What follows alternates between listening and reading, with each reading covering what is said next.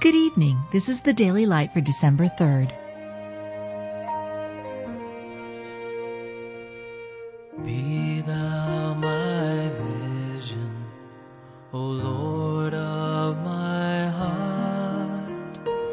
Not be all else to me, save that thou art. Our bodies washed with pure water.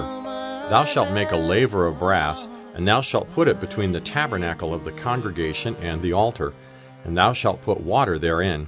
For Aaron and his sons shall wash their hands and their feet thereat, when they go unto the tabernacle of the congregation. They shall wash with water, that they die not. They shall wash their hands and their feet, that they die not. Your body is the temple of the Holy Ghost, which is in you. If any man defile the temple of God, him shall God destroy. For the temple of God is holy, which temple ye are. In my flesh shall I see God, whom I shall see for myself, and mine eyes shall behold, and not another.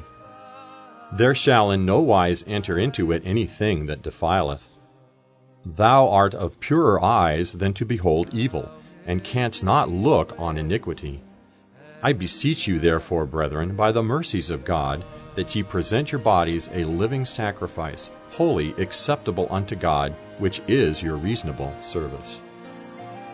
You've just been listening to the Daily Light, a daily morning and evening devotional of Scripture compiled by Samuel Bagster and published in 1825. My victory won. May I reach heaven's joy so bright, heaven's sun.